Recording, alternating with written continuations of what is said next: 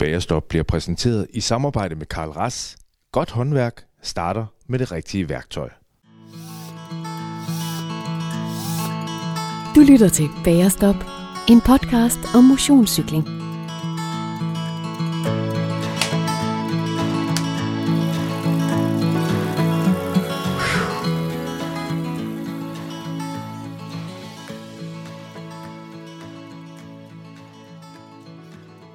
Hej og velkommen til Bagerstop. Til den radiofoniske udgave af Helvedet i Nord, og til lydbølgerne, som mere end noget andet sigter mod at stimulere den danske motionscykelrytter lige der, hvor kærligheden til cykelsporten udspringer. Mit navn er Martin Weibel, og øh, som du hørte her lige før introen, så er Karl Ras hoppet med på vognen som bagerstop hjælperytter. I første, om, I første omgang i øh, resten af året her. Ligesom det gælder for øh, fusion, så brænder Karl Ras for at gøre en forskel for dansk cykelsport, så øh, jeg er rigtig glad for den her lille aftale, jeg har lavet med dem. I forhold til dagens emne her, så kan øh, man sige, at kun få ting kan få en til at føle cykelkærligheden som de sporadiske tidspunkter i løbet af året, hvor det hele bare kører. Hvor benene er så gode, at det nærmest føles som om, man cykler helt uden kæde, og hvor øh, formen føles som om, man har haft faste konsultationer med Lance Armstrongs lægestab i en længere periode. Omvendt så kan det være en sand lidelseshistorie, når formen ikke helt er der, når man føler sig tung på bakkerne og langsom på flad vej, og når din såkaldte FTP er lavere, end øh, hvad du kunne tænke dig, at den var. Det kan dagens emne og dagens gæst her i Bagerstop forhåbentlig få dig lidt væk fra, helt uden brug af dopingmidler og Lance Armstrong-læger.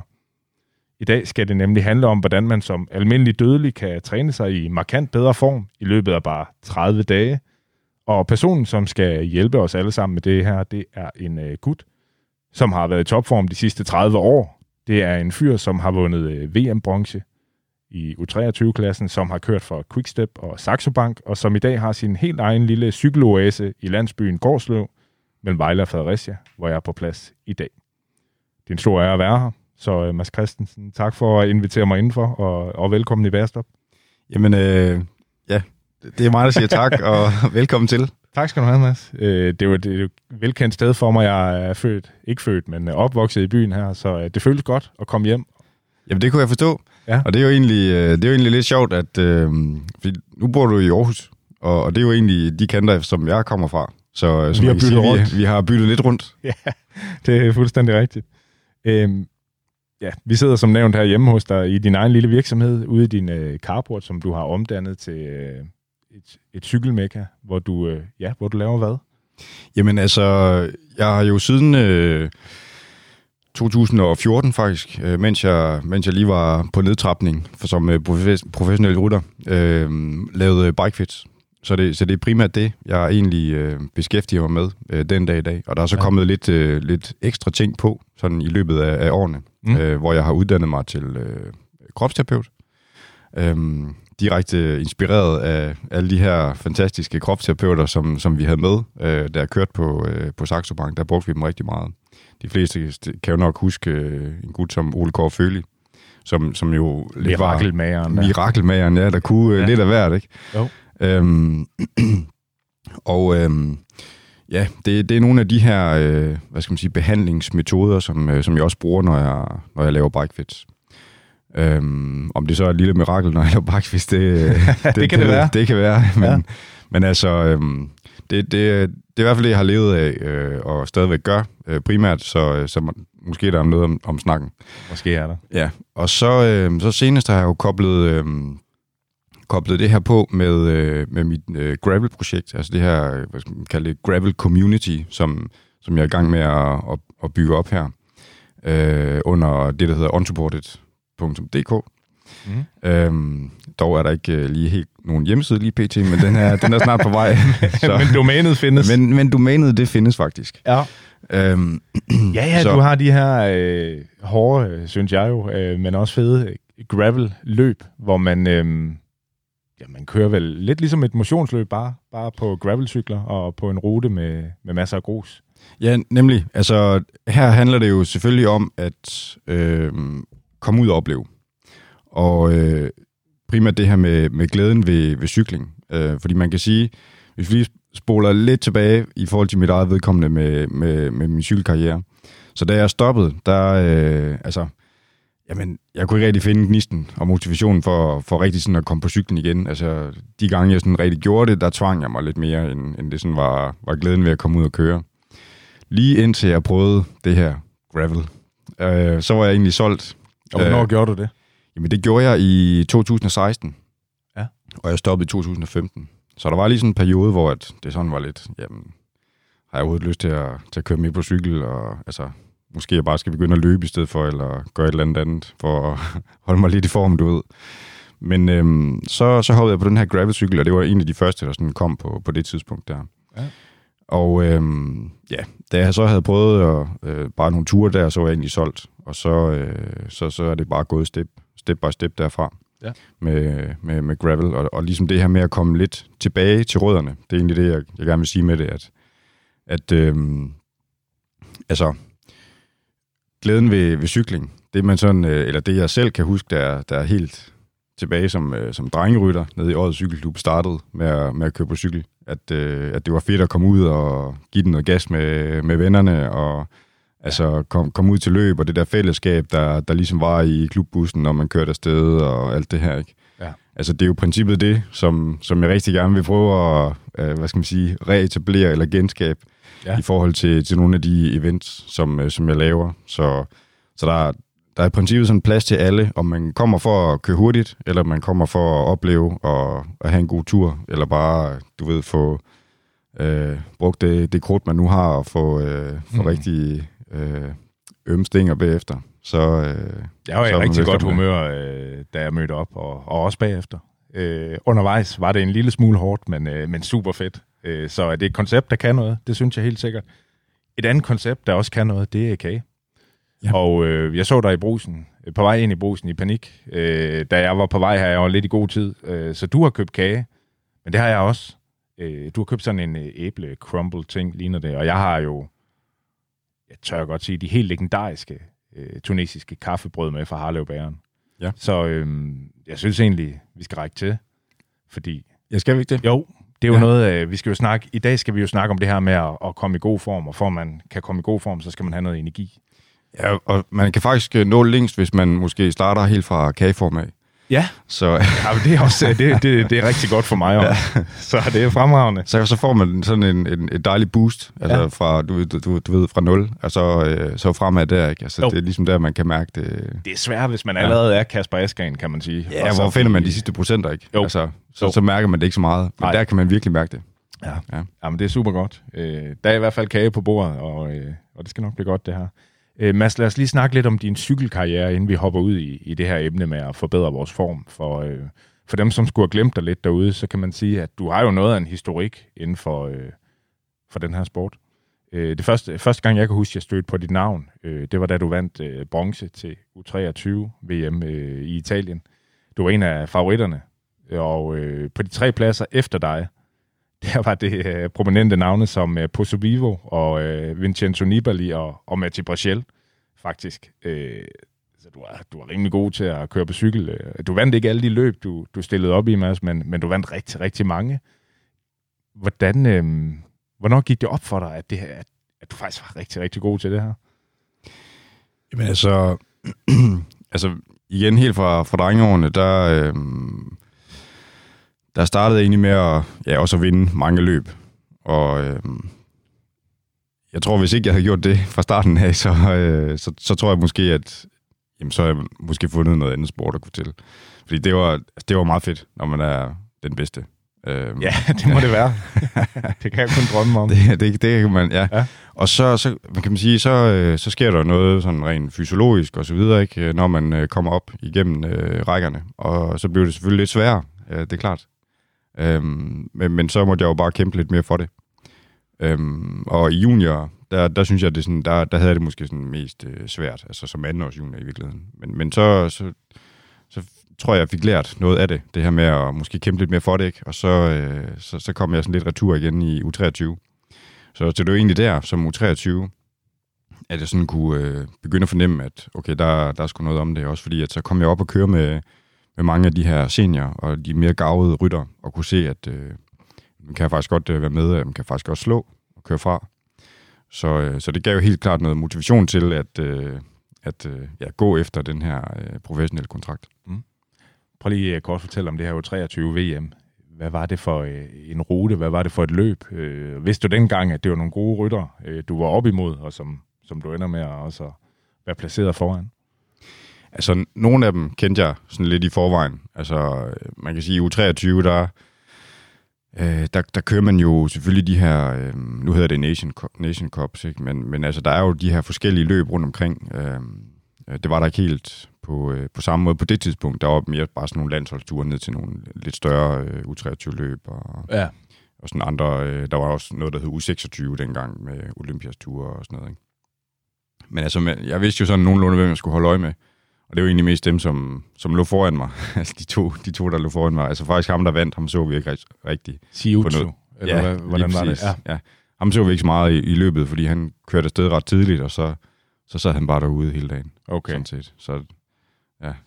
Men altså, øhm, så var der sådan en som Thomas Dækker, som, som sådan var ret suveræn, kan man sige, på, Jamen, på det jeg- tidspunkt. Det kan jeg godt huske. Han blev toer.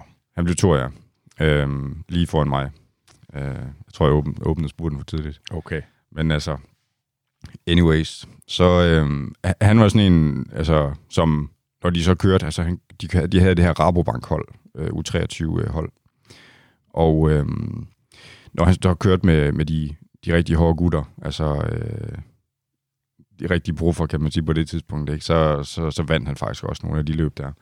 Så jeg vidste jo godt, at, at sådan en som ham skulle man holde øje med. Jamen, han var vel øh, sådan startnullernes øh, Remco i Vinderpool på en eller anden måde. Jamen, det var han. Altså, og det var også det, man sådan ligesom havde forventet, at han, øh, at han ville nå meget længere, end han, end han gjorde. Der var sådan nogle andre ting, der ligesom kom ind, øh, Det var der. ja, og, eller kom frem, hvis man kan sige sådan. Ikke? Han Altså, tog en masse doping. Ja, det gjorde han faktisk. Ja. Øh, det fandt så ud af senere, ikke? Jo. Øhm, men det er jo så, hvad det er. Ja. Og øhm, ja, så, så nævner du nogle af de andre. Dem kendte jeg faktisk ikke så meget på det tidspunkt. Altså, jeg kendte sådan en som øh, Giovanni Visconti. Ham vidste jeg godt, hvem var. Ja, han var, endte også i top 10. Ja. Okay, jeg huske. Ja, altså ham, ham kendte jeg godt. Øh, Nibali vidste jeg sådan lidt, hvem han var, i forhold til, at jeg selv havde været i Italien og, og nede omkring øh, i Toskana-området og, og kørt dernede. Så jeg, jeg kendte ham sådan lidt fra nogle af de der italienske løb, men jeg har aldrig sådan rigtig kørt mod ham. Øhm, så øhm, ja. Ja. Ja, Så altså, det, var bare, det er jo bare, det var bare konkurrenter. det jo bare konkurrenter. Øh, og, og, og, du ved, stram kæde, og så bare derudad. Ja, og det gik rigtig godt. Altså, du klarer dig jo så godt, at du får kontrakt med, med mægtig Quickstep i 2005, tror jeg det er, hvor du øh, sågar bliver udtaget til Giron, øhm, som du gennemfører også, på trods af, at du er, du er ret ung her. Og så pludselig annullerer du din kontrakt. Hvorfor, øh, hvorfor gør du det, Mads? Jamen altså, jeg, jeg går sådan lidt i, går lidt i stå med det hele, øhm, og har svært ved ligesom at finde mig selv i det her liv som professionel cykelrytter. Øhm, en af tingene kunne være, at, at det var ligesom min målsætning at få den her professionelle kontrakt, og den havde jeg fået. Og hvad skulle jeg så gå efter, ikke? Altså, der er selvfølgelig masser, man kan gå efter, det er klart. Jo, jo. Ja, men så starter man lidt forfra, og igen så får man de her øh, tæv, sådan rent fysisk, men også øh, mentalt, ikke? Altså ude på, på cyklen. Øhm, og øh, ja, jeg, jeg tror, at øh, det var lige for stor en mundfuld på det tidspunkt for mig, og jeg havnede i en, i en lille lejlighed nede i, en italiensk bjergby, tæt på, hvor øh, Paolo Bettini han, øh, han bor, hvor det var meningen, at øh, vi måske skulle, skulle træne lidt mere sammen, end, end vi gjorde. Men altså, det kan man heller ikke forvente af sådan en, en superstjerne, som, som han var. Altså verdensmester, World Cup-vinder og Mm. vundet øh, diverse ja. monumenter og Kæmpe- hvad ved jeg. Kæmpe ja. profil, ja. lige præcis. Så, øhm, Så du sad der og, og var faktisk lidt ensom midt i, i det hele. ja, og så, øh, så mistede jeg gnisten til det. Ja. Øh, og så, så valgte jeg så at annullere kontrakten. Altså fordi jeg, jeg kunne simpelthen ikke øh, se mig selv i, det der setup, hvis det skulle fortsætte på, på den måde der. Og Var- jeg, var kunne det- ikke jeg kunne ikke selv finde ud af at løse det på det tidspunkt der.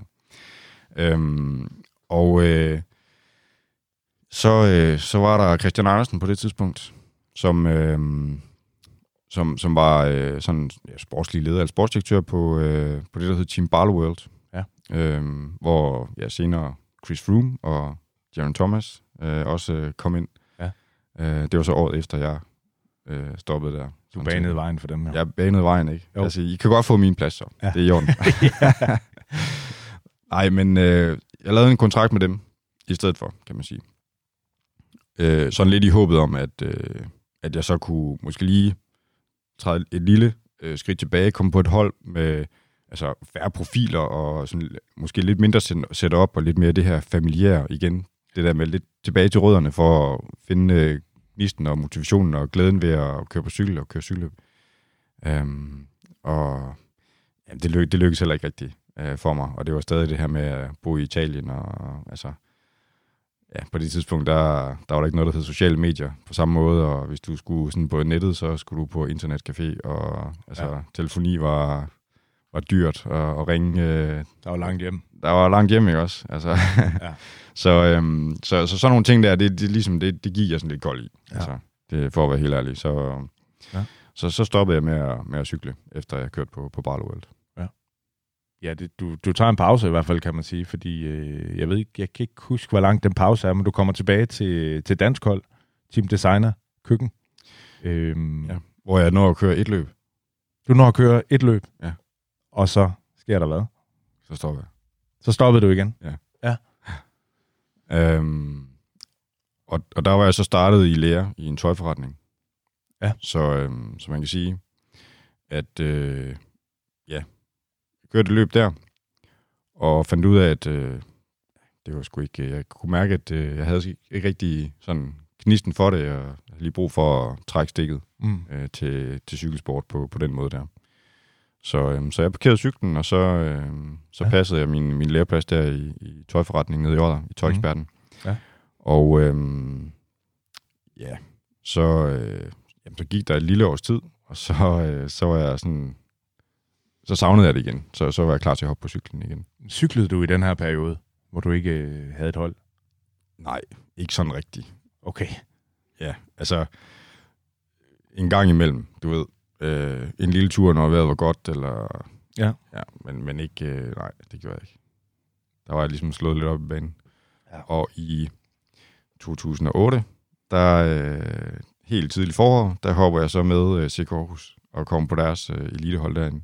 Ja. Øhm, og øh, ja, helt i, apropos kageform, øh, uden øh, noget, nogen form for vintertræning eller noget som helst, så øh, tænkte jeg, "Nå, men jeg kan da godt lige køre cykelløb.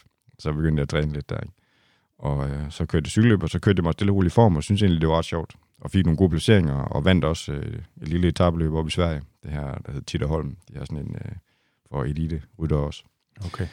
Øhm, Fra ikke at have siddet på en cykel nærmest, og så til at beslutte sig for, at jamen, nu vil jeg godt være god igen. Ja, altså... Men det er jo lige så meget det her med, altså, vi er jo alle sammen lidt forskellige, og noget af det, der sådan gør mest for mig, der hvor jeg er bedst, det er det der med, når at jeg hygger mig lidt med det, og Mm. synes, det er sjovt. Så kører jeg også godt. Ja. Øh, når jeg også kigger tilbage, sådan, ja, hvor- hvordan det er gået i forskellige løb. Så, øhm, så det er jo et godt eksempel på det, kan man sige. Ikke? Øhm, og derefter så, øh, jamen så, så kommer jeg så på, øh, på designerkøkken og har en sæson der, en fuld sæson. Ja. Øh, og øh, hvor det også går øh, rigtig fornuftigt. Og kommer så til Glød Marstrand i 2010, hvor det så lige får et, et hak mere op, altså sådan niveaumæssigt igen, og jeg også vinder nogle, nogle UCI-løb i udlandet og, og, og kører rigtig godt. Og så får jeg så den her kontrakt med Saxo Bank, Ja. hvor Bjarne han, øh, han ringer og siger, hvad skal vi lige øh, se om ikke der, du lige kan komme øh, et niveau højere op endnu. Jeg tænkte, det kunne sgu være meget fedt. Ja, der, han, øh, han tænder drømmen i dig igen. Ja, det gør han jo lidt. Og så også det der med, altså, i hele 2010 har jeg måske sådan, øh, hvad skal man sige, gået, gået lidt med og altså leget lidt med tanken om måske, at det kunne, måske man godt kunne, kunne køre sig tilbage, ikke? Og jeg var, hvad, 4-25 eller sådan noget på det tidspunkt. Der, ikke? Ja. Så man kan sige, at jeg er jo måske lidt for gammel i virkeligheden, men med min historik og det her med, at, at jeg ligesom, øh, altså, dels havde lidt erfaring som øh, World Tour rytter og den her VM-medalje i bagagen, ikke? Og så videre. Så, så tænkte jeg, at øh, hvis jeg laver nogle gode resultater, så, så er det måske ikke urealistisk, at, øh, at man kan komme ind igen. Så øh, Hvad var det så for en oplevelse, du når at køre dig i tre år? Tre sæsoner? tre sæsoner, ja. Ja. Jamen altså, en god oplevelse, egentlig.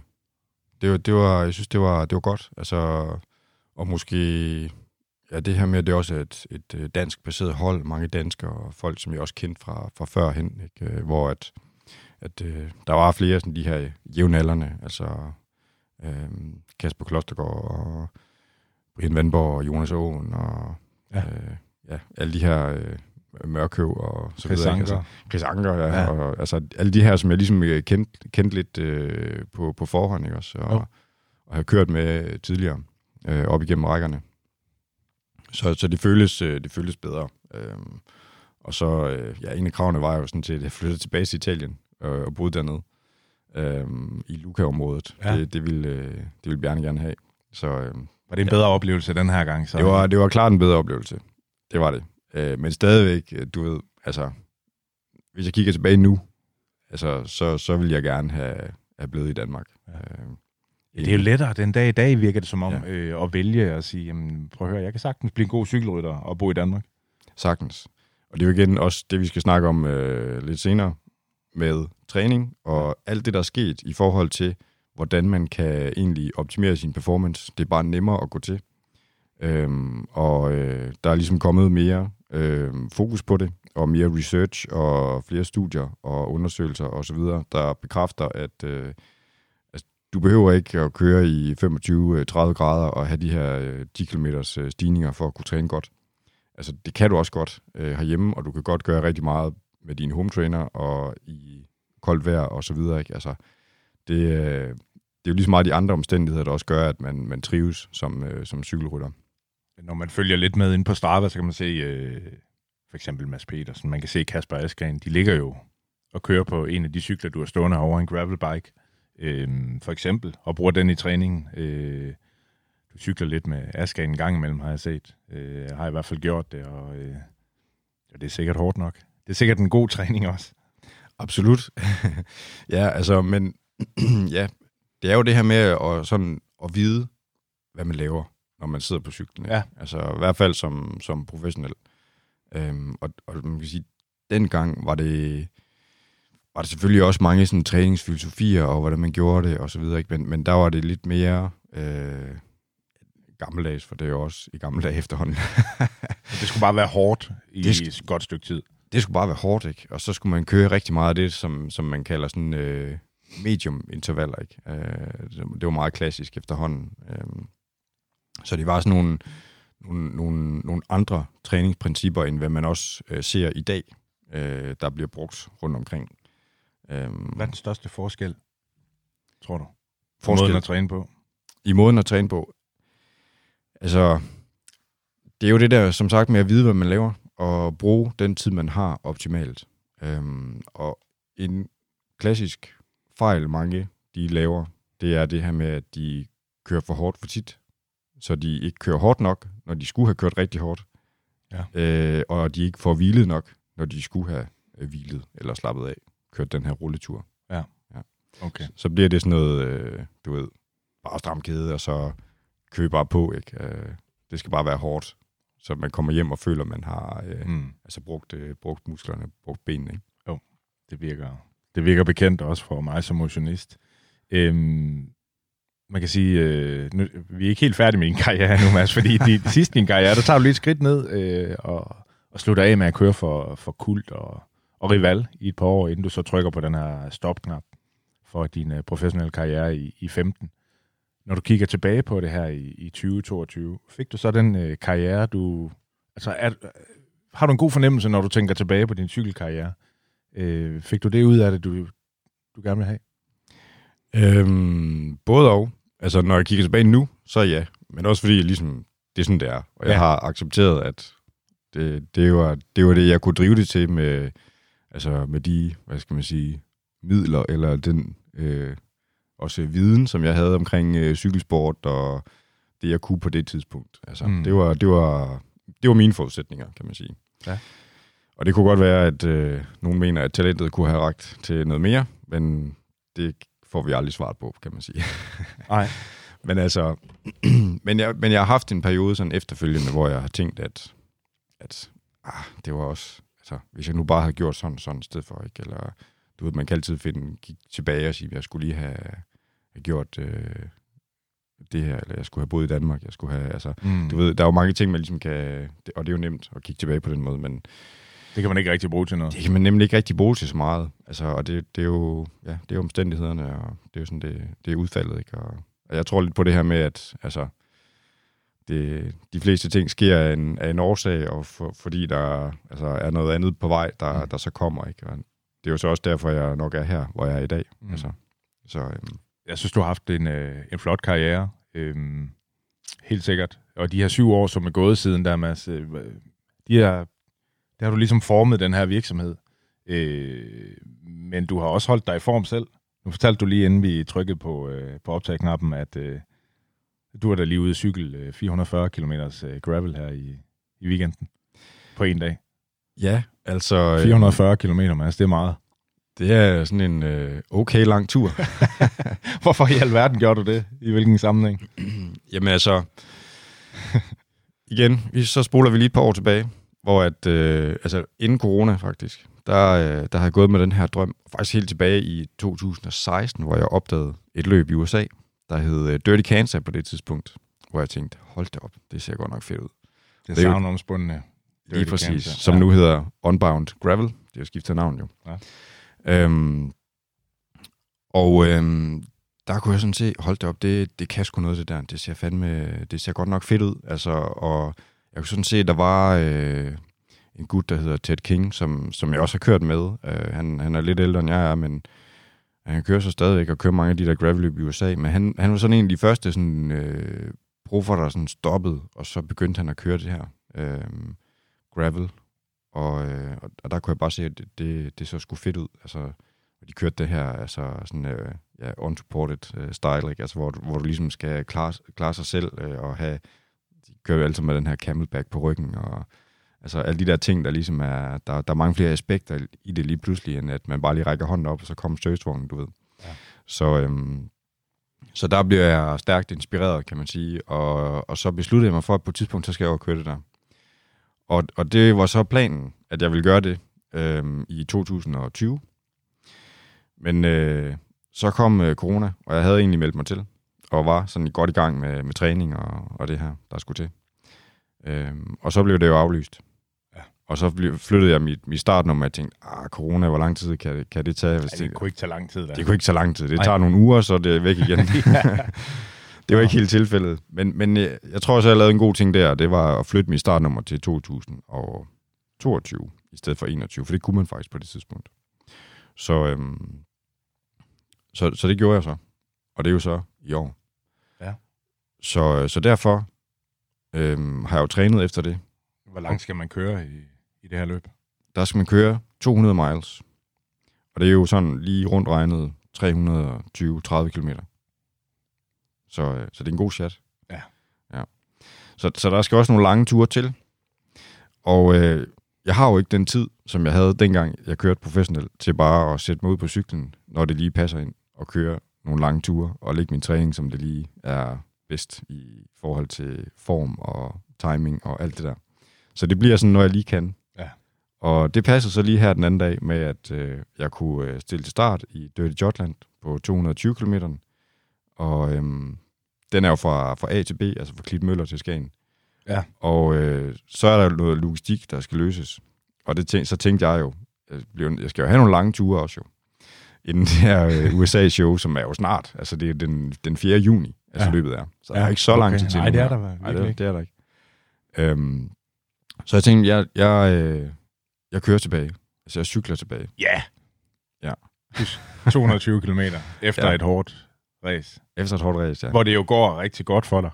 Ja, altså, formkurven er opadgående. Ja. Og det er jo også det, vi kan snakke om træningsprincipper og sådan noget. Fordi ja. jeg Ja. har selv altså, ligesom lagt min træning lidt om, lidt mere effektivt, og efter nogle af de principper, der er ligesom blevet skal man sige, forsket mest i, der sådan har den bedste effekt, også i forhold til endurance, men også i forhold til sådan, altså de her peaks, man sådan laver, når man også kører, kører hårdt til for eksempel et, et cykelløb eller, eller andet. Ja. Øhm, Altså, du blev nummer to i, øh, jeg blev nummer to. i det her løb. Ja. Efter 220 km og øh, kommer i mål lidt træt. Ja, jeg, jeg gik faktisk kold, altså sukkerkold. Ja. Fordi det var lidt øh, en spontan beslutning at tage op og køre. Så, øh, så jeg havde ikke fået helt nok øh, øh, mad med i lommerne, til lige at kunne klare øh, den, den sidste gode times tid der øh, på cyklen. Så, så jeg, jeg kolder lidt øh, til sidst, og så, øh, ja, min øh, bikefit-rival, Thomas Bundgaard, han, øh, han Ja. sejler så fra mig der de sidste 5 km. Ind, Ligger I at køre sammen? Vi ligger og kører sammen ja. øh, det sidste stykke tid der. Og altså, vi, hen, vi henter jo så også nogen, sådan, som så, fordi der var modvind hele vejen op, og Ja. medvind øh, for mig, da jeg cyklede tilbage. Så det Ja. ja. var jo godt planlagt. Ja. ja. det havde jeg jo sørget for. Ja, selvfølgelig. Men altså, vi henter, vi henter jo sådan folk stille og roligt, øh, som er startet lang tid før os. Øh, og, og det er jo nemt at sidde på hjul, når der er modvind, øh, selvom det er pissehårdt at tage en føring. Så, øh, ja, så, så vi, vi, øh, vi har nogen på slæb, kan man sige, der, ikke? Øh, mig og ham til, til sidst. Jeg tror, vi, vi sidder alligevel derude de sidste, hvad er det, 90 eller 80 kilometer eller sådan noget, hvor, vi, øh, hvor det bare er Okay. os to. Ja. og så nogle af dem, der sidder, sidder lidt på hjul der, ikke? Så øhm, Ligger I og snakker sammen om, øh, hvordan det skal gå, eller ligger I og bearbejder hinanden lidt, og I vil gerne vinde begge to?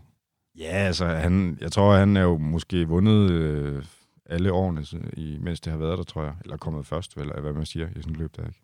Kom først. Ja. Øhm, så, så det vil han selvfølgelig gerne igen. Og Ugi, som arrangerer, Ugi Kaldan der, som arrangerer løbet, han havde lovet, at, at øh, hvis Thomas han vandt igen, så fik han øh, gratis øh, burger øh, resten af hans liv. okay. så han håbede, at der var nogen, der ville køre fra ham. Ja, Øhm, der manglede lidt på energigels, for at det kunne lade sig gøre. ja, jeg skulle lige have haft øh, nogle energigels med i lommen der, Ja. ja. så, så det, skal man, det skal man sørge for at huske. Når man skal Så- ud og træne også. Også når man skal ud og træne. Så jeg har måske faktisk en, en lille øh, præmie, vi kan udlove. Ja, Sådan en, en kasse Ja. energigels. Det er måske et godt tidspunkt lige at sige det, det er nu. et godt tidspunkt. Det, den ja. Ja. står om bagved dig, tror jeg. Ja, det gør den nemlig. Prøv lige at fortælle om det. Jamen altså, det er jo øh, Science in Sports, som det hedder, øh, forkortet SIS, som er et engelsk øh, brand, som, som laver de her øh, energiprodukter. Ja. Øhm, og jeg har faktisk brugt dem i, i ret mange år, fordi vi havde det også dengang, jeg købte på Saxo Bank. Der, øh, der brugte vi også de her øh, SIS-produkter. Øhm, og, og mine unsupported løb er også sådan, øh, hvad skal man sige, sponsoreret, eller vi samarbejder med, med SIS omkring øh, de her løb her. Ja. Så, øhm, så det, det er noget, der dur, når man har det med i lommerne. Når man husker det. Ja. Så, øh, så jeg det, synes, at du, kan- du skal have lov til at finde en, øh, Ja. ja. en heldig vinder, der kan, hvor vi kan sende sådan en kasse øh, energigels. Ja, jeg er jo så heldig, jeg har øh, nogen, der, der støtter Bærestop inde på en hjemmeside, der hedder tier.dk. Ja. Ja. Øh, og blandt dem, der vil jeg, der vil jeg trække lod. Hvor Ja. mange er der i sådan en kasse der? Uh, jeg mener, der er 30. Ja. Ja. Så er der, godt. der skulle være til, til en god lang tur der. Ja, ja. det må man sige. Fantastisk godt, Ja. Mads. Øh, jamen, øh, fremragende. Jeg tror, øh, jeg tror mange lytterne derude, øh, Mads, de kender det her med, at, at man kan være i okay form, men at øh, det sidste lige mangler.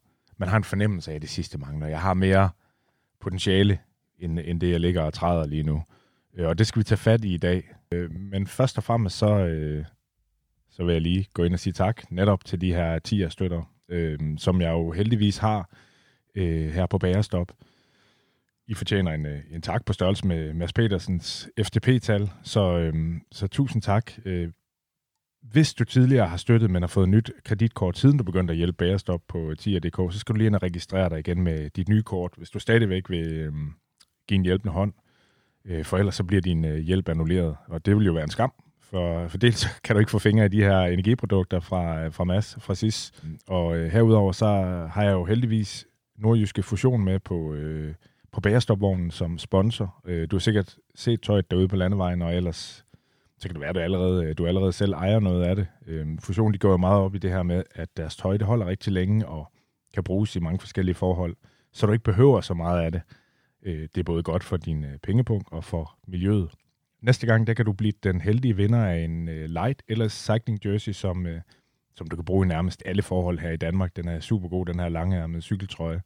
Så skynd dig ind på øh, tier.dk, 10er.dk, staves det, og hjælp Bærestop. For hver 5 kroner, du, øh, du støtter med, så får du et lod i de her lodtrækninger. Med i en øh, lodtrækning har man brug for ja, lodder. øh, og dermed held. Øh, men der er vel ikke meget tilfældigt over det her med at ramme en topform, øh, tænker jeg. Er der ikke en direkte linje imellem det her med den indsats, man ligger i træningen, og så det output, man får ned i pedalerne? Jo, det er der. Altså, øhm, det, det handler simpelthen om øh, ja, ren og skær flid, og altså, hive sig selv i nakken de dage der, hvor man tænker, ah, den der sofa der, den, øh, den ser sgu godt ud derovre i hjørnet, ikke? den øh, smider jeg mig lige på. Øhm, det skal man ikke gøre for meget, fordi så, øh, så, så når man i hvert fald ikke der, hvor man måske gerne vil hen.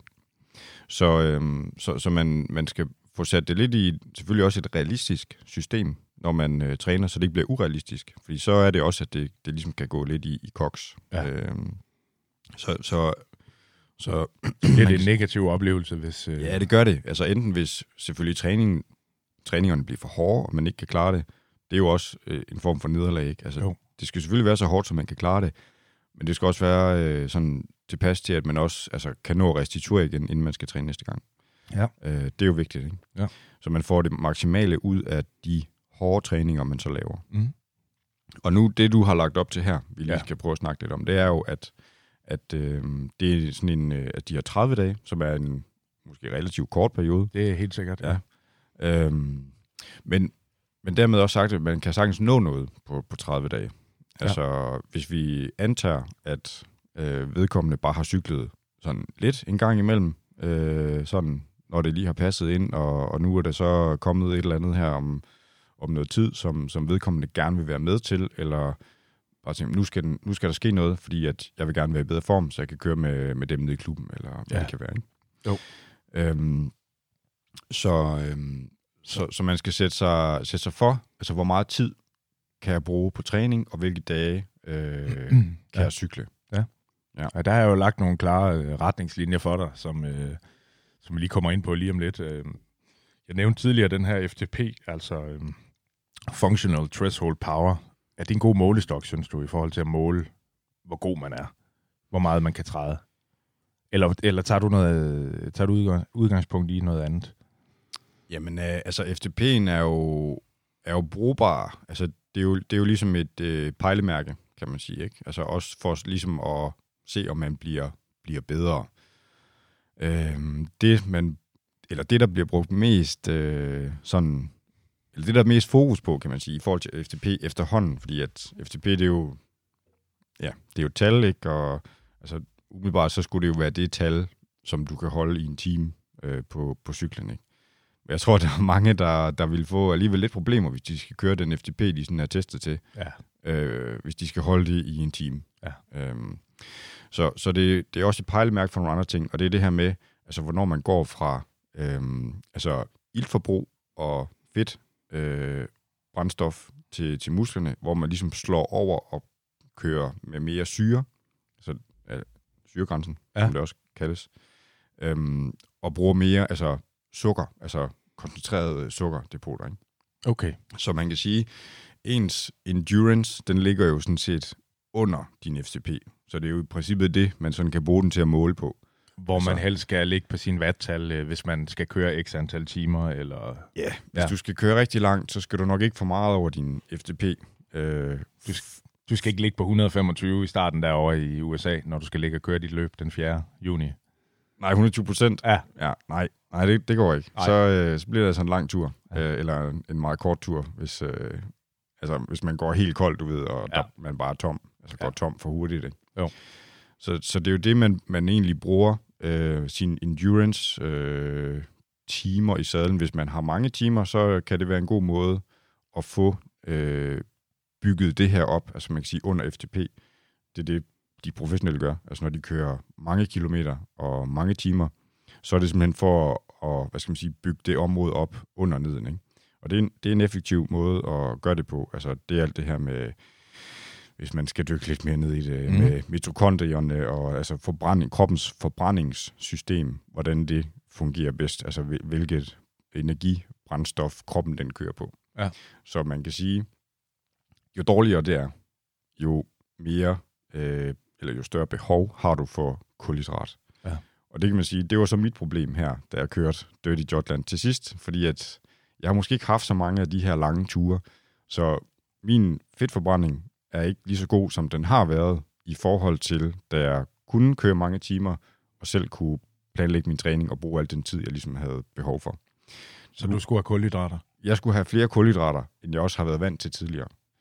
Så, øhm, så det, det, er sådan, øh, det, det skal man være opmærksom på, når man også, øh, hvad skal man sige, skal køre længere ture.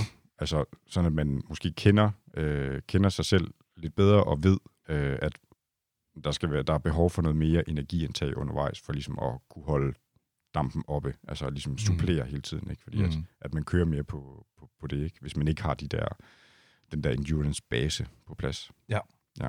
Så det, det kan man sige, det er et første step. Ja. Altså, og det andet er jo så, når man ligesom skal prøve at, at skrue på knapperne for at blive så god, som man kan på 30 dage. Ja. Så skal vi ikke prøve at kigge på... Det synes jeg, altså, fordi i det her lille eksperiment, Mads, øh, der får du jo følgende tid til rådighed. Øhm, jeg tænker, vi går ud fra, at den person, som du skal forsøge at få i bedre form her, har fire træningspas til rådighed i løbet af, af en uge. Øh, det vil sige, der er jo cirka fire uger at arbejde med her. Øh, og øh, den tid, der er til rådighed, tænker jeg, er, øh, man har en time om mandagen, man har halvanden time onsdag, halvanden time øh, fredag og tre timer søndag. Og øh, det giver jo så, den opmærksomme lytter vil vide, det er syv timer i alt. Er det nok for dig i forhold til at sammensætte et program, som, øh, som kan ændre noget? Ja, det, det er det faktisk. Ja. Der kan, der kan man godt øh, nå noget. Okay. Ja. ja, ja. Altså, hvis, øh, hvis vi skal bare hvis vi skal prøve at tage det sådan fra, fra en ende af, Lad os gøre det. så øh, det princip, som, som der skal trænes efter her for at nå det største og mest effektive resultat, det vil være det, som, som man kender som polariseret træning. Og det vil sige, for lige at forklare princippet, Ja, tak. Ja. det vil sige, at man, øh, man, man kan dele det op sådan i 80-20. Altså, hvor du kører øh, 80% i det, der hedder zone 2, som egentlig er sådan relativt roligt. Det, man også vil karakterisere som en rulletur. Og så de sidste 20%, dem, øh, der, der giver man sig selv en masse tæv, altså med intervaller. Der får den bare en over nakken. Så Okay. det, det er det, som man også ville sige var måske spidsintervaller. Altså, det er hårdt. Hård Ja. træning. Okay. Ja. Og de der zone 2, altså der snakker vi pulszoner her, øh, eller træningszoner. ja, wattzoner Ja. ja. i forhold til ja, også til ens øh, FTP, ikke også? Så hvis vi siger, at en FTP er for eksempel 250, hvor skal vi så ligge i den her zone 2? Jamen, så skal man ned omkring en... ja, Det, det er jo ikke så mange watt, kan man sige, men, men så skal du ned omkring en 150 watt øh, Okay. i den stil. Altså, vi snakker helt, øh, helt stille og roligt her, ikke? Men de sidste 20 procent, de... De er vanvittigt hårde. Ja. Og det vil jeg så faktisk foreslå, at man gjorde øh, mandag. At man faktisk kørte øh, den her time her, bare Ja. i, i zone 2. Og at du så øh, onsdag har øh, intervaller på programmet. Og der, der er så sat halvanden time med der, kan jeg se. Og nu har jeg lige skrevet lidt ned her. Ja. Så mit forslag her, og det er jo så ikke øh, halvanden time, hvor man kører ren og skær intervaller.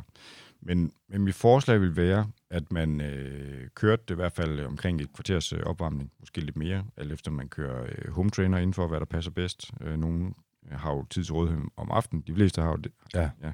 Så, det, så det bliver meget, jeg gør det selv på home trainer, når jeg kører de her, fordi jeg synes, det er nemmere at styre, så er der ikke noget, jeg skal tage højde for, og så kan jeg bare øh, få kørt det, jeg gerne vil, med, med, altså, med de intervaller, der er, og høre noget musik imens, for ligesom at, du ved, Mhm. motivere eller et eller andet. Opvarmningen, at, øh, hvor, hvor foregår den hen i det her øh, niveau? Der er vi også øh, altså helt nede, zone, ja. øh, omkring de her zone 2 igen. Altså, Ja. Der skal du bare have gang i benene, blodet rundt til, til musklerne, så man lige føler, at, at man ligesom... Kroppen bliver varm. Og, Lige præcis. Ja. ja. Øh, når du så har, har været der i øh, ja, 10 minutter et kvarter, Ja. øh, så vil jeg foreslå, at man kører to gange 4 minutter. Ja. Og det skal altså være med altså, de watt, du kan holde i 4 minutter. Så øh, vi snakker ikke så meget procenter her, men i forhold til din FTP, men få den derop, hvor du kan, kan gøre det her, hvor du kan køre 4 minutter med så mange watt som, som muligt. Ja. Sagt, ikke? Altså stort set all out. Ja. Øh, og det skal jo så selvfølgelig passe med, at, at man kan gøre det to gange. ja, det skal man også tænke på. Det skal man også tænke på. Ja. Så, så man kan sige, det er jo det her med også at ligesom lære sig selv lidt at kende, fordi der er forskel på, hvor, hvor god øh, den enkelte er til at køre over sin, sin grænse. Altså nogle øh, er jo mere bare de her dieselmaskiner, som er gode til at ligge altså sådan jævnt i lang tid, Ja. og andre har jo lidt mere det her eksplosiv i sig. ikke? Jo. Øh, så der kan være forskel, så det er derfor, at man kunne godt sige et eller andet øh, antal procent af sin FTP, men øh, det bedste er, at man ligesom selv har en føling med, Ja. øh, hvor man skal ligge henne. Ja. Så det handler også om, at man lige bruger nogle, nogle af de første træninger på lige at finde det der leje, hvor man ja. ligesom øh, kan, kan holde det. Og når man så er færdig med de her fire minutter, Mads, er det, skal det så være sådan, at man simpelthen bare stopper med at træde, holder frihjul og øh, bare triller afsted lige i 30 sekunder, indtil man kan bevæge benene igen? Skal man være så smadret der? Altså, øh, lige knap, men, men næsten. Altså, det skal være sådan, hvor man øh, altså, føler, man, okay, nu har jeg sgu kørt øh, fuld smadret, ikke? At Jo. det, det skal være sådan det sidste øh, minut, der halv, halv minut, minut, ikke? At Det er ren vilje. det, det er bare sådan, nu skal jeg bare hjem. Altså, Ja. skal vi bare op til toppen her. Ja. Øhm, ja. Ja. Det, så det er hårdt. Ja, jamen, ja. Jeg bad jo også om at komme i bedre form her. Lige præcis. Ja. Ja. ja og det kommer du. Ja. Så, øhm, og så fire minutters pause, hvor du bare øh, triller helt stille og roligt, og det er bare, altså, hvor altså, benene bare skal rundt, altså få noget drik og lige få pulsen ned igen. Ikke? Og så kører man så de her fire minutter igen på samme måde. Ja. Og derefter, så øh, ja, igen, fire minutters pause, helt roligt. Og så øh, fem gange et minut med et minuts pause. Og igen, der handler det jo om her også at altså finde det leje, fordi i princippet så på fire minutter, altså kontra et minut interval, på et minut skal du kunne køre lidt højere watt, end du gør i dine fire minutters.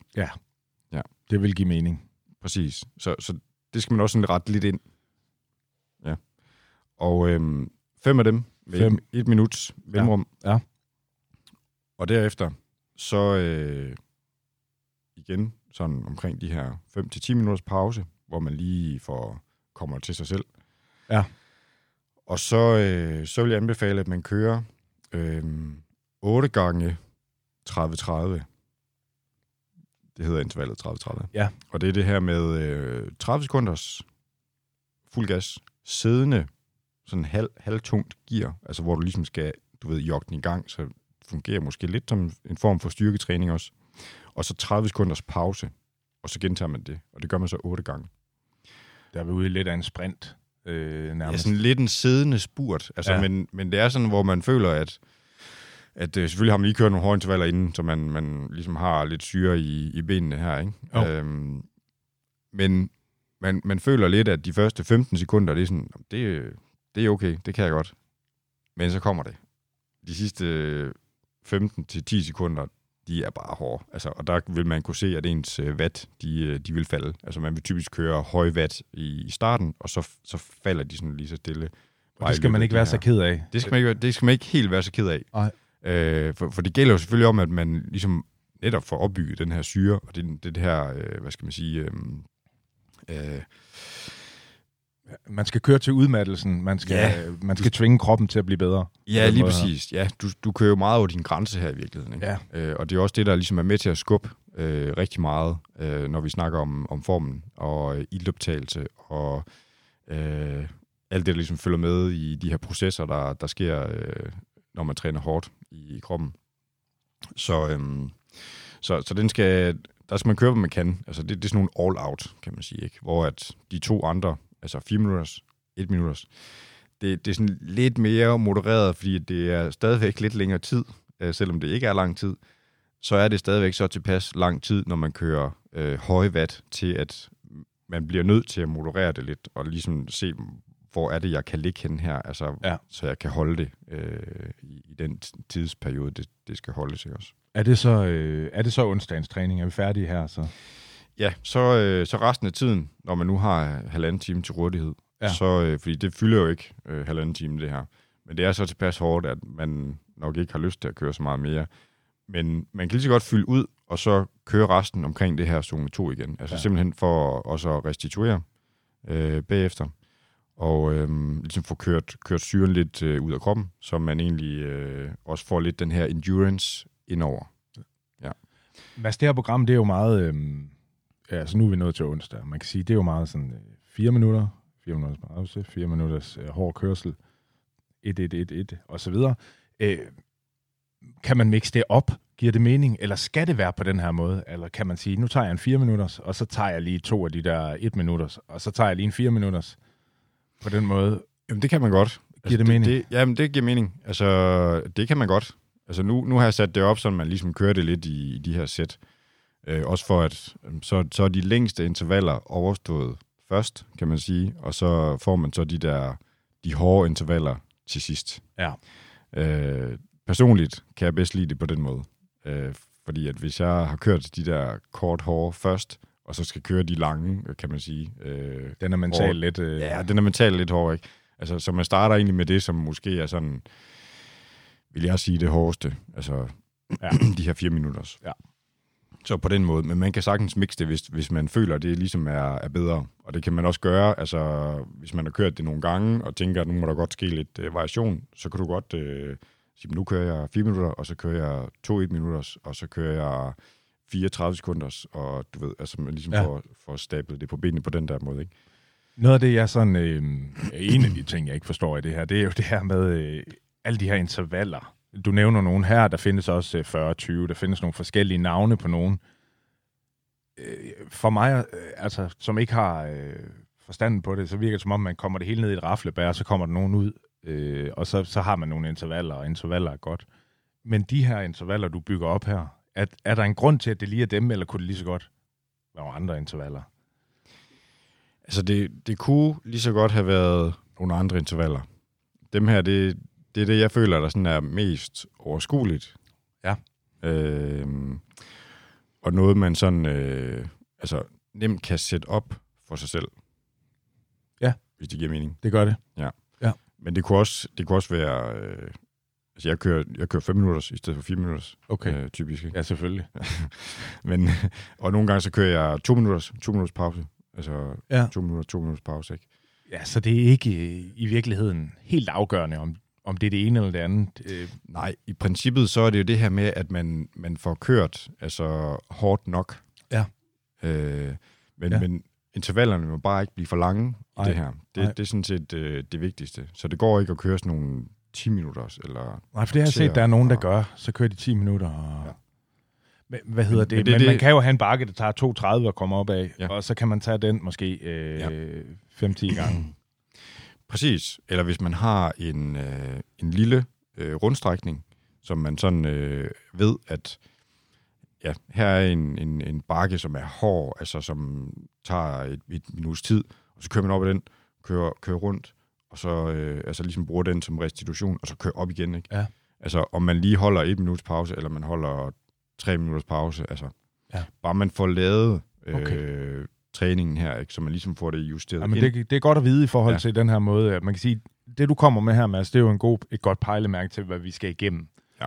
Øh, og så kan det være, at forholdene, det sted, man nu bor, de er, egner sig bedre til nogle lidt andre intervaller. Det kan man lige finde ud af derude. Præcis. Men, øh, men Ja. et hårdt program her onsdag i hvert fald. Ja. I dit program her. Ja, præcis. Men så kan man jo så se frem til en øh, off-day dagen efter, altså torsdag. Ja, der holder man øh, hviledag. Ja, der Ja. ja. holder man hviledag. Det gør man. Men så, øh, Så bliver det jo fredag. så bliver det lige pludselig, så bliver det fredag, ja. Og inden man øh, hopper på sofaen og spiser fredagsnoller, Præcis. så, så skal man lige køre nogle flere intervaller. Okay. Og i bund og grund, så er princippet fuldstændig det samme som onsdag. Ja, vi har samme øh, tidsinterval til rådighed her i det tænkte eksperiment. Halvanden time. Og, Og øh, vi skal det samme. og vi skal det samme.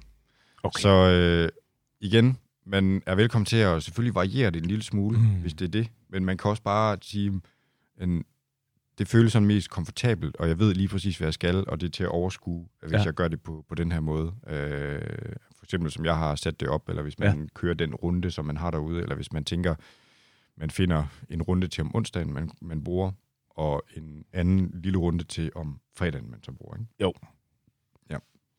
okay, Så vi, vi princippet det er. Knaldhård træning Ja. ja. med intervaller onsdag og fredag. Og du siger det, Mads, det her med fredag, der skal vi have noget snoller, ikke? Mm. Og øh, måske lige et par Stykke glas kage. rødvin og et stykke kage. Og... Er det okay i det her, når vi skal være bedre i løbet af 30 dage? Kan man så tillade sig det? Altså, øhm, man kan sige både og, fordi at kosten, den er, den er ret afgørende. Altså, det bedste er måske egentlig at virkelig at skære ned. Øh, men, men igen, altså når man har trænet på den her måde hårdt, så kan man måske godt tillade sig lidt øh, af det her sukkerindtag, ikke? Øh, ja. Fordi at forbrændingen ligesom kører, og man har altså været over sine grænser, så det vil sige, at du har også kørt meget på dine kulhydratdepoter. Øh, så, så kroppen, den, øh, den har jo også en efterforbrænding. Så, øh, så det ville faktisk være en af de bedre dage okay. at gøre det på. Ja. I forhold til, hvis det er en af de dage, hvor du ikke har kørt. Ja. Det er man så bare også... huske noget væske også. Væske, lige præcis. Ja. Det, det er vigtigt også, ikke? Øhm, få tanket godt på. Og også når man, når man kører de her intervaller, øh, at man måske faktisk har lidt, øh, lidt energidrik i dunken. Eller lige en, øh, en gel til at ligge ved siden af. Selvom det, selvom det kun er halvanden time. Ja. Ja. Fordi det, det er så hårdt, øhm, de her træninger. Ikke? Fordi det er så meget over øh, grænsen, kan man sige. Ikke? Men det er også det, der er med til virkelig at skubbe den. Altså også når vi har så kort tid her. Ja.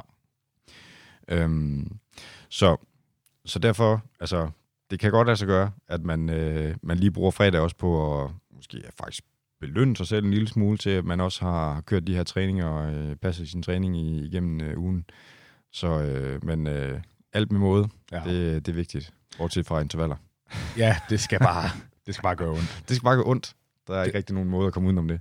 Så har vi tirsdag, vi har øh, torsdag, og så får vi igen lørdag en hviledag. Og øhm, for, for, for de lyttere, øh, vi har her på Bagerstop, der er- det er jo almindelige mennesker, som øhm, nogen har måske børn, nogen har studier at passe, nogen har, har arbejde, øh, og så videre, og så videre. Hvordan skal en hviledag se ud i forhold til at være klar til at kapere den her øh, træning, du udsætter os for her? Altså, hvad, er det okay at gå ud og øh, gå lidt i haven? Øh, nu har du en trillebør stående herude med noget græs i. Du er selv i gang. På trods af, at du kørte 440 km, så skulle du også lige i haven dagen efter. Er det egentlig specielt smart? Øh, nej. okay. Det er det, det er det ikke. Eller jo, det, det kan. Men nogle ting bliver man jo nødt til. Der Ja. kan man jo ikke springe over, hvor gede er lavest, desværre, altid. Nej. Man kan jo godt betale sig for havearbejde, men øh, det bliver også dyrt, ikke? Jo. Ja. men, altså jeg vil sige, man skal selvfølgelig øh, forsøge at, at passe det ind, og altså hvis man, man har nogle, nogle ting, noget andet sådan fysisk øh, arbejde som havearbejde eller andet, der, der ligesom skal, skal laves, jamen så øh, bare altså, tænk, tænk sig lidt om, og altså lad være med at give den fuld gas og holde nogle små pauser, og sørge for at få spist og drukket nok. Øh, fordi det er vigtigt at have noget i depoterne. Øh, I hvert fald energidepoterne, også når man i hvert fald skal køre de her hårde træninger. Så, så det, øh, det skal man huske. Øh, og, og gerne nogle, øh, nogle ordentlige ting, man får, får indbords. Altså, nu øh, sidder vi med noget kage foran os her, ikke? og det er også fint en gang imellem. Øh, men hvis man bare kan holde det til måske fredag, det vil være rigtig godt. Okay. Altså sådan, at, at det så er nogle ordentlige ting, altså noget med, der også er noget, noget fiber i, øh, om man så spiser nogle øh, brun ris, eller noget fuldkornspasta, eller noget af den stil, rugbrød og så videre.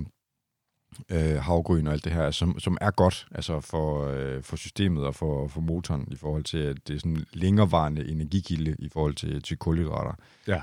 Så, øhm, så, så det er rigtig godt. Altså, der, der skal man bare sørge for at, at egentlig øh, få, få nok ind, som man har i depoterne til Ja. dagen efter. Ikke? Er noget ordentligt. det er Ja, jo heller ikke fedt at ordentligt. komme ud af de her 30 dage, og så veje 3 kilo mere, end man gjorde, da man startede dem. Nej, fordi man bare har tænkt, nu skal jeg bare spise igennem, for at jeg kan klare mine træninger. Ja. Ja. Altså, det er jo igen det der alt med måde, ikke? men man skal jo selvfølgelig sørge for at spise, spise nok. Og et af de steder, man måske så skal prøve at skære ned, det er, at hvis man, hvis man kan passe det ind i forhold til øh, familiens øh, spisetider osv., så, videre, så, videre, så, er det- så er det rigtig fint, hvis man egentlig kan, kan ligesom øh, lukke øh, køleskabet klokken 6 om aftenen og sætte en lås på skufferne, du ved. Øh, og så egentlig øh, stoppe med at spise derfra. Okay. Og så først igen øh, til morgenmaden. Ja. Fordi det er alt det der aften snakkeri, der, Ja. der går galt. Ja. Ja, det... øh, Så en god tommelfingerregel også, man Ja. lige kan få med her, det er, øh, hvis man gerne vil have noget kage eller et eller andet, der sådan lige, øh, du ved, man lige trænger til det der sukker og spark, så, øh, så er det en god ting at gøre det måske øh, inden man ved, at man skal ud og træne. Fordi så har du din træning til at forbrænde det i, eller hvis det sådan er worst case, en dag, hvor du så ikke træner, så i hvert fald først på dagen, sådan at man har hele dagen til ligesom at få det omsat. Det værste, det er at, at gøre det sådan om aftenen, inden man skal sove. Fordi så er det, det sådan kan... Du får det ikke forbrændt. Nej, Det kan sagt. bare ligge og blive til fedt dernede i maven. Lige Og præcis. tarmene. Ja. Ja. ja. Men øh, vi, øh, vi kommer igennem den her lørdag for restitueret lidt, øh, inden vi har tre timer til rådighed søndag. Ja, og der står den så på uh, Endurance, Endurance Ride. Og det er jo også igen omkring den her zone 2, så helt stille og roligt. Både, For- både søndag og mandag bliver det så, zone Ja. 2 træning. Ja, okay. Det gør det. Fordi at, og det, det lyder ikke af meget, øh, men lurer mig, altså de to dage, der bliver kørt øh, intervaller her, de, de skal nok være så hårde, så øh, at man synes, det er rigtig, rigtig fint øh, at, at have de her dage, hvor det er mindre hårdt, og hvor man egentlig altså kører, kører lidt mere sådan det, man kalder en rulletur. Ikke? Og det er netop for også at være frisk nok til at kunne køre hårdt nok. Kunne man Øh, i virkeligheden fjerne de her dage, øh, når nu vi alligevel ikke træner hårdt? Øh, man kunne måske godt fjerne dagene, men øh, omvendt så øh, gør det noget for ens endurance, altså det her med udholdenheden. Så, så de er brugbare, og de er faktisk vigtige at få de her timer også i sadlen, når man, når man kan. Så, så man har tre timer her, ikke? Altså, det, selvom man kører i en relativt lav zone, så, øhm, så vil man kunne mærke, at, at det vil også vil give noget sådan på, øh, på den lange bane. Helt klart. Men altså, jeg tror, mange, undskyld, jeg tror, mange derude, de, øh, de bruger den her 3 timers tur, ikke i zone 2, men i zone 3 eller 4, hvor man kører øh, måske, hvis du har 250 i FTP, så kører man måske 200-210 øh, watt i snit. Er Ja. det noget skidt? Altså, det er ikke sådan direkte skidt, fordi man kan sige, at du har stadigvæk mandag, og så har du egentlig også øh, tirsdag til at, til at komme der. Så det er ikke sådan, det ikke er, det ikke er lovligt eller noget. Øh, men man kan sige, hvis man kigger meget på princippet i det, det her med, at jamen, alt efter hvor hårdt du kører, og hvis du er ude kører med, med en gruppe, hvor der bliver givet øh, godt gas i de her godt og vel tre timer, sådan det meste af vejen, jamen, altså, så kan man godt, øh, så kan man godt være lidt stivbenet også, når man kommer hen til, øh, til onsdag. Altså, det er ikke øh, unormalt at se, også hvis, hvis man måske er gået meget over sine grænser øh, i forhold til, til, til sine vatzoner. Så, så det der med lige at i hvert fald omtanke til at sige, jamen, det er, det er de to dage, altså onsdag og Ja. fredag, der er de vigtige dage for, for mig, hvis jeg skal rykke mig i min træning.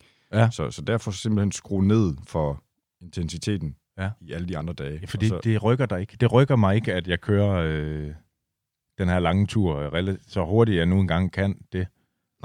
det vil det ikke gøre. Altså, du vil få mere ud af at, som sagt, skrue ned øh, og lade de andre køre de der bakkesputter. Man kan godt lige tage en enkelt eller to, du ved, men, men altså, det skal ikke være det, der er fokus. Så skal det mere være fordi, at, at man har lyst og, og føler, øh, at det er ligesom- sjovt. Det er sjovt, ja, lige præcis. Det skal man selvfølgelig også huske jo. Ja. Men altså, skru ned for intensiteten, og sørg for at øhm, altså, have fokus øh, det rigtige sted på at få det her endurance. Altså, det er egentlig tiden i sadlen, der, der tæller her. Ikke? Mm. Nu tog jeg lige noget af Harlevs øh, tunisiske kaffebrød, og, øh, og det er jo godt her, fordi det er først på dagen, Mads. Så vi ja. kan nå at forbrænde det. Til gengæld Absolut. kan jeg ikke rigtig tale, men øhm, Nej. det her, det er, det er en træningsuge. Ja. Hvor hård er den, synes du? Den har Altså, hvis man kigger på øh, det, man kalder for intensitetsfaktoren i det, øh, den der hedder IF, hvis du kigger sådan i Training Peaks og på din øh, På Strava Strava, kommer den også, ja. så, øhm, så skal den jo ligge altså på, på de her øh, intervaldage sådan plus 90, altså så tæt på 100 næsten som muligt, ikke? Altså, så, så det, er, det, er en, det er faktisk en ret hård uge, altså til trods ja. for, at det måske ikke øh, virker af specielt meget, så, øh, så er det altså noget, der trækker, kommer til at trække tænder ud alligevel. Mm.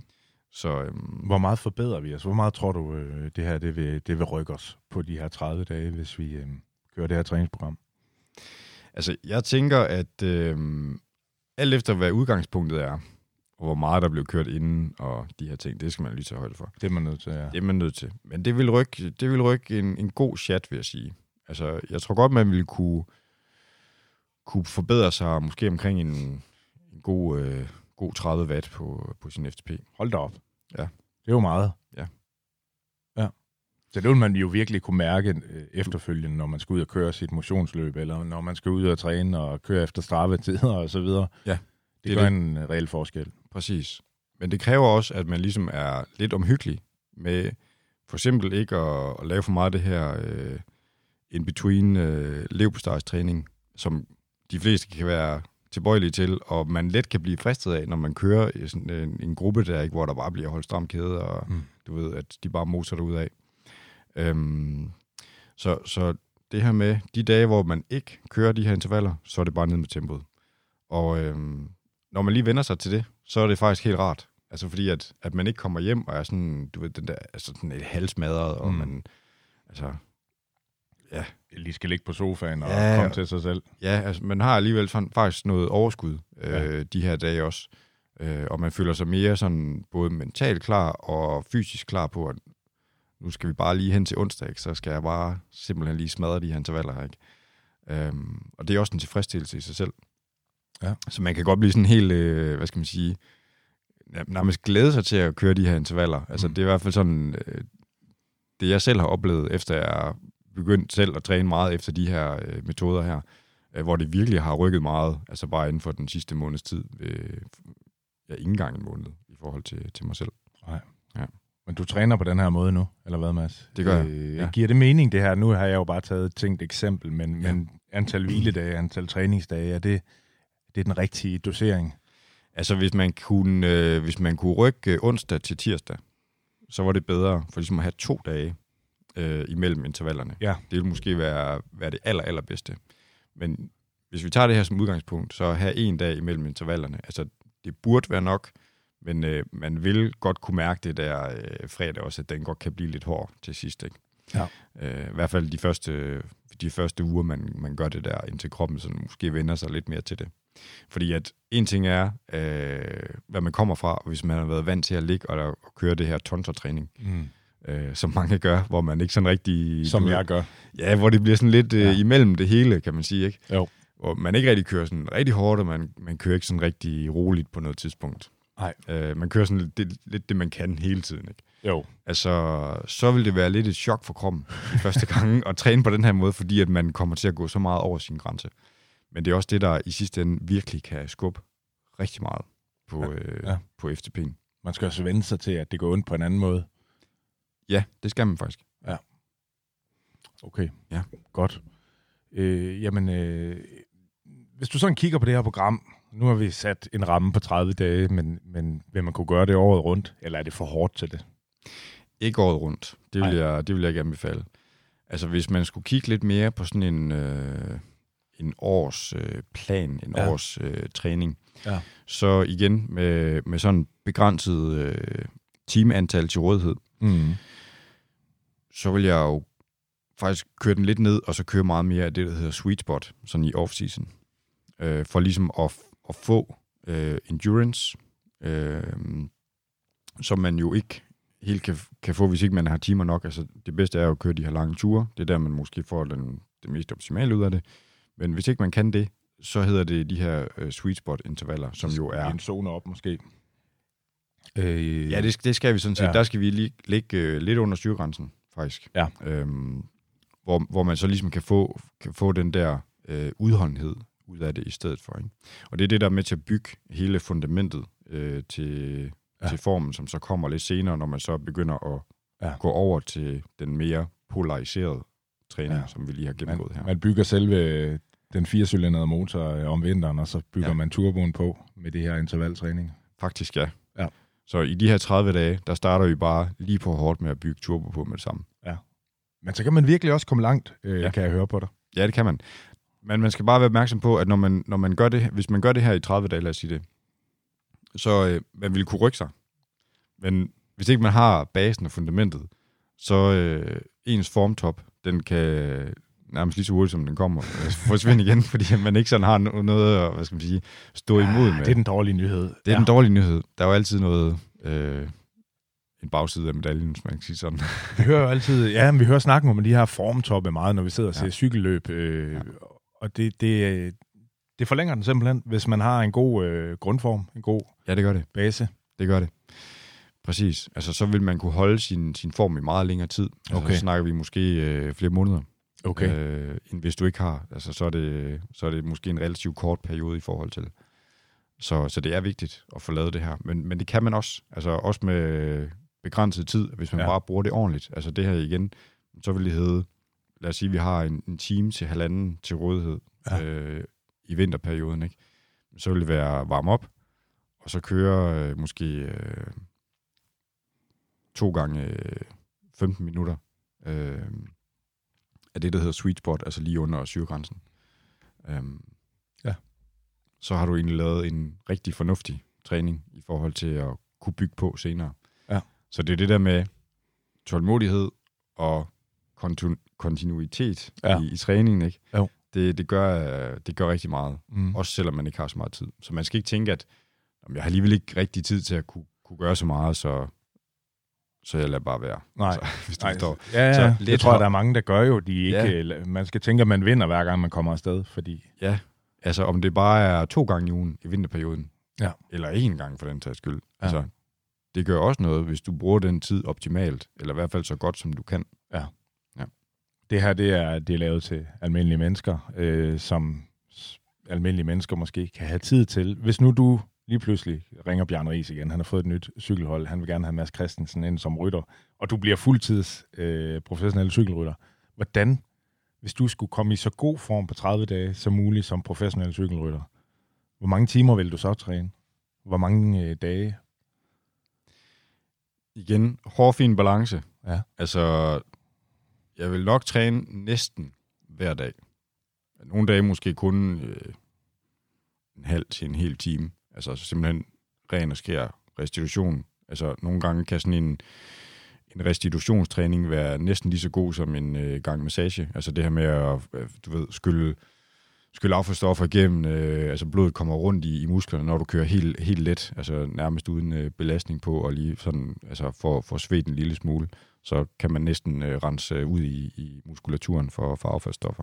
Ja. Øhm, men ellers, så, øh, ja, så meget jeg nærmest ville kunne, kunne holde til, men Ja.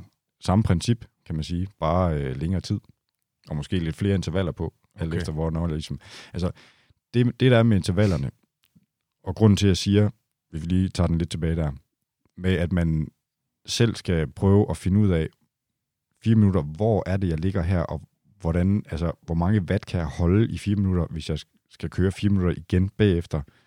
Øhm, det er, at, øh, at, hvad skal man sige, når, når vattallene begynder at falde, så skal du stoppe med at køre intervaller, hvis du forstår. Altså, hvis du siger, du kører, øh, hvis du skulle køre tre gange, eller fire gange fire minutter, og så når du har kørt tre gange fire minutter, og skal til at i gang med din fjerde og sidste øh, fire minutters, hvis du så kan se efter halvandet minut, nu falder vattene for meget, okay, så er jeg færdig. Okay. Så, så skal man ikke, øh, du ved, insistere på at køre den færdig. Nej. Så, fordi så, så er du ikke effektiv nok, så får du alligevel ikke det ud af det, som du skulle. Okay. Så, så, øh, så har man kørt det, man kan Ja. den dag. Ja. Og så skal man bare være tilfreds. Så at- man disponeret lidt forkert, men øh, man skal være tilfreds alligevel. Det kan være, at man har disponeret forkert, eller det kan være, at man ligesom er gået fra at have kørt øh, normalt tre minutters, øh, eller tre gange fire minutter, Ja. og lagt en fjerde på, øh, hvor man så måske ikke er helt klar til det. Mm. Øhm, men, men altså, det er mere et signal fra kroppen om, at nu har jeg trænet nok. Ja, Ja, den siger selv til. ja, det skal man det er jo smart. Ja. Ja. Det er en smart indbygget mekanisme, der ligesom er. Øhm, så, så det skal man lytte til. Ja. Øh, men som du siger, det kan selvfølgelig også være, at man har disponeret forkert. Så det er der, man ligesom skal sige, okay, næste gang jeg kører, så skal jeg måske bare lige sænke den en lille bitte smule, så jeg altså, kan holde hele vejen. Ikke? Jo. Det kan være 10-15 øh, watt, man bare lige skal, skal køre den ned måske, for at man ligesom kan få det fulde udbytte hele vejen igennem den intervalsession, som er planlagt. nu bare lige her til sidst, øh, Mads. Øh, Vi har snakket meget om watt, og øh, det kræver selvfølgelig, at man har en wattmåler. Hvis man ikke har det, kan man så gå ud fra sin øh, pulsmåler? Øh, kan, kan den være, hvis man ikke har råd til wattmåler, kan man bruge det til noget?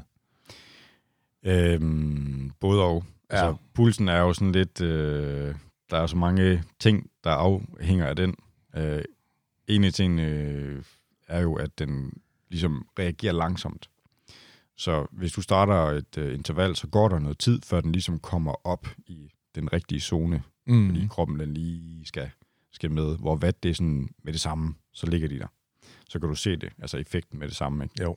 Så det er jo klart det bedste værktøj her. Og man Ja. kan altså godt få en wattmåler til sådan en, en okay fornuftig pris efterhånden.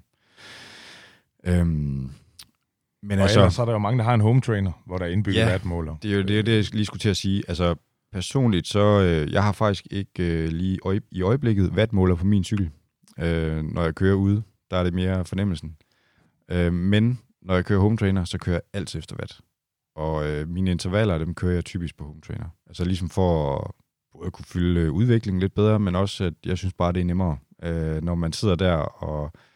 Altså, Du skal er- ikke tage hensyn til trafik eller Nej, det ene og det andet. Ja, man kan køre det sådan fuldstændig slavisk, og, altså, og så er det ligesom overstået. Ja. Og, og så kan man hoppe af, og så er man, så er man med igen i familien. Så er der, ikke, ja, der er ikke ret langt ind til sofaen herfra. Nej, det er det. Så kan Ja. ja. man smide sig der ikke med det samme. Ikke også? Så Fantastisk. det kan man ikke ude, i- ude i skoven, eller hvor man kører. Nej, det vil være underligt. Ja. ja super godt. Øh, Mads, det er fremragende. Jeg tror, at alle har fået en idé om, hvad det er, der skal til her, men også, øh, hvor meget man egentlig kan rykke sig selv, hvis man vil det. Mm. Øhm, så øh, Men jeg vil så også lige sige, Ja, at nu har vi jo, som, som du siger, snakket meget med, om watt, og det Ja. her med, med, om det lige er 4 minutter, 1 minutter, eller 30 sekunder, eller og så videre. Ja. Men i, altså basisprincippet, hvis man sådan skal kode det helt ned, og Ja. hvis der sidder nogen, der er, sådan er ret nye i det her med også at ja. køre intervaller og sådan nogle ting, Ja. så, øhm, så i princippet, så er det jo det her med, altså det polariserede, altså de her to poler, man ligesom har, hvor det er helt langsomt, helt lavt, og så de her dage, hvor man så øh, kører hårdt. Ja. Altså, og det gælder om, at du kører hårdt i noget tid, og så holder du en lille pause, og så kører du hårdt igen, og så holder du en pause, og så kører du hårdt igen. Altså, sådan at du får de her sådan, øh, naturlige intervaller, om man lige ligger med det ene eller andet vattal. Altså, man kan også mærke, at okay, nu har jeg kørt hårdt øh, 10 gange, for eksempel, Ja. i et minut. Ja. Nu er jeg træt, jeg kan ikke køre et minut mere. Nej. Så har du også kørt nok. Ja. ja. Når din effekt begynder ligesom at falde, så, øh, så har du kørt nok. så meget af det kan man også mærke på sin krop, Ja. kan man sige. Det er selvfølgelig fedest, hvis det er videnskabeligt, og man har tal på, men meget af det vil man kunne mærke, hvis man har et, et ur med, med sekunder på. Øh, Ja, det vil du faktisk. også langt. Der, der, kan- der kan du faktisk også komme langt. Ja. Øhm, fordi, ja, vattal er jo videnskabeligt, men det er lige så meget et øh, værktøj, og det bedste, det er at kunne mærke på, på kroppen. Altså det, det er der, man også bliver sin egen bedste øh, træner. Altså, så, så det, er det, det er det aller, aller vigtigste. Når man kender sin, sin krop, så kan du også, øh, hvad skal man sige, udnytte den øh, optimalt.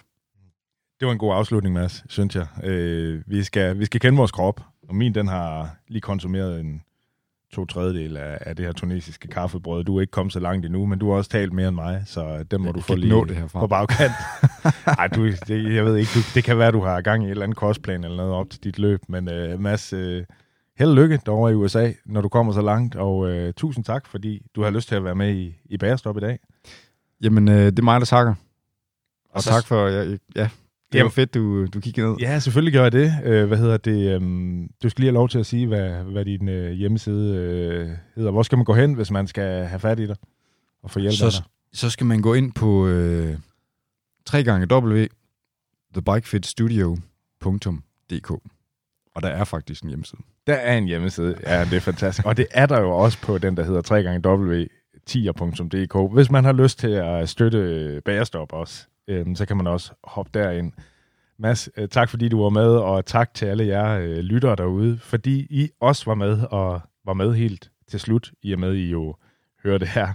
Øhm, tak for det. Jeg håber, I har fået noget ud af det, og I øh, har fået mod på at gå ud og give den lidt mere gas, end I måske gjorde, eller bare træne på en lidt anden måde, end I måske gjorde tidligere. Mads, han rækker lige fingeren op i vejret. En sidste ting, jeg vil sige, når man nu har gjort sig så umage med, med alt det her træning, Ja. så, øh, så kunne man jo øh, måske risikere at vinde et par, et par startnumre til, øh, til nogle af mine øh, gravelløb, hvis man kører gravel selvfølgelig. Ja. Ellers er man ude at have en gravelcykel. Ja. Men jeg har, øh, jeg har nogle forskellige gravelløb med nogle forskellige distancer. Og øh, der vil jeg godt udlove nogle, eller udlove nogle øh, startnumre her. Ja. Og jeg har det første, den 18. juni, øh, som hedder Drivvejen. Altså Drivvejen øh, Unsupported.